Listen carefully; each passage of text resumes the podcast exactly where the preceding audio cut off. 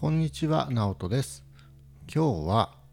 引き寄せの法則について話していきたいと思います。引き寄せの法則といっても名前を知っている方もおられると思いますけど、全く聞いたことがないっていう方もいると思います。僕もですね、副業を始める前までは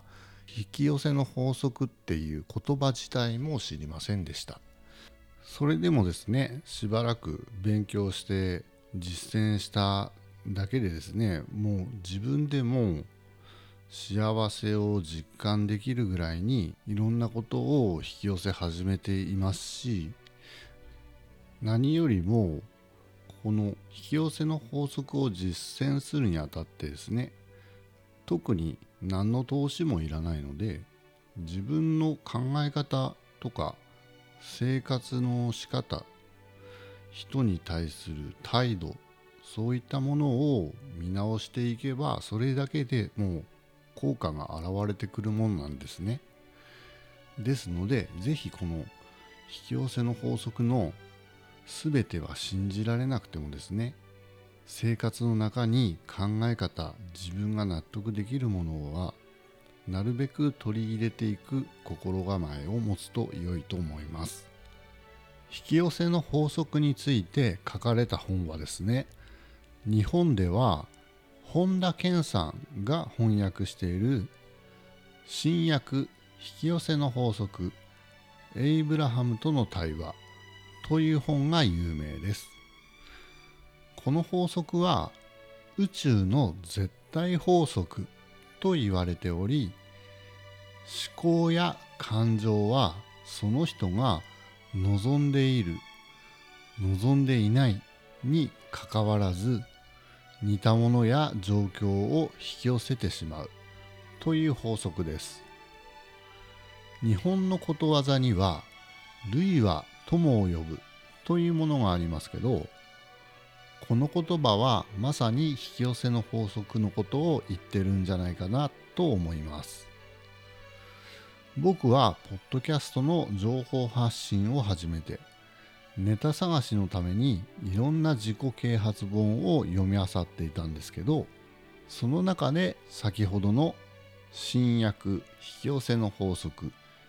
エイブラハムとの対話という本に出会いました。もともとスピリチュアル系の話はあまり信用しないたちだったんですけど、自分でもですね、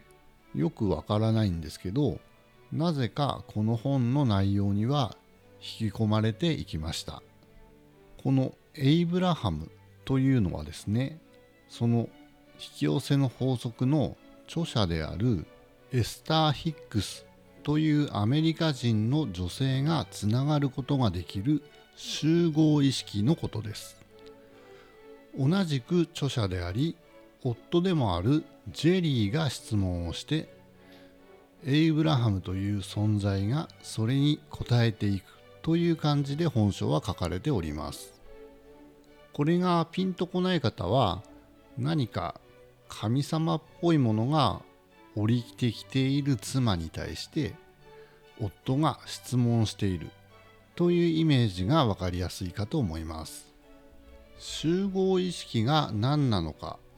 これはあなたが理解しやすいものに置き換えるといいと思います。とにかくそのエイブラハムがジェリーの溜め込んでいた多くの質問に答えを出してくれるんです。例えばお金の引き寄せ方、幸せに生きる方法、成功する方法など、いろんなことに対して答えてくれています。エイブラハムの引き寄せの法則は実際に多くの人たちの人生を変えています。引き寄せの法則によって成功していった有名人の例を挙げてみます。プロゴルファーの石川遼選手、ワンピースの作者小田栄一郎さん、元日本代表サッカー選手の本田圭佑さん、タレントのマツコ・デラックスさん、ミュージシャンの矢沢永吉さんなど、これは一部だけでして、まだまだですね、書ききれないくらいの多くの人たちがこの引き寄せの法則によって成功しています。僕も引き寄せの法則を学び始めてまだ日が浅いんですけど、ちょっと前にですね、すでに効果が現れました。それはですね、なんとどこからともなく100万円の臨時収入が入ってきたんです。これは分かりやすい例なんですけど、お金の面だけではなく、エイブラハムの教えは人間関係や仕事、パートナー、健康面などいろんな物事にも応用が可能なんです。実際に僕はエイブラハムの教えを実践してからというもの、家族の冷えた関係が修復したり、職場で仲の悪かった上司と良好な関係になったり、副業の新しいインスピレーションが湧いてきたりと、良いことばかりが起こって絶好調なんです。それでですね、これは皆さんにも僕のように実践してもらえたら、世界中に幸せな人があふれるんじゃないか、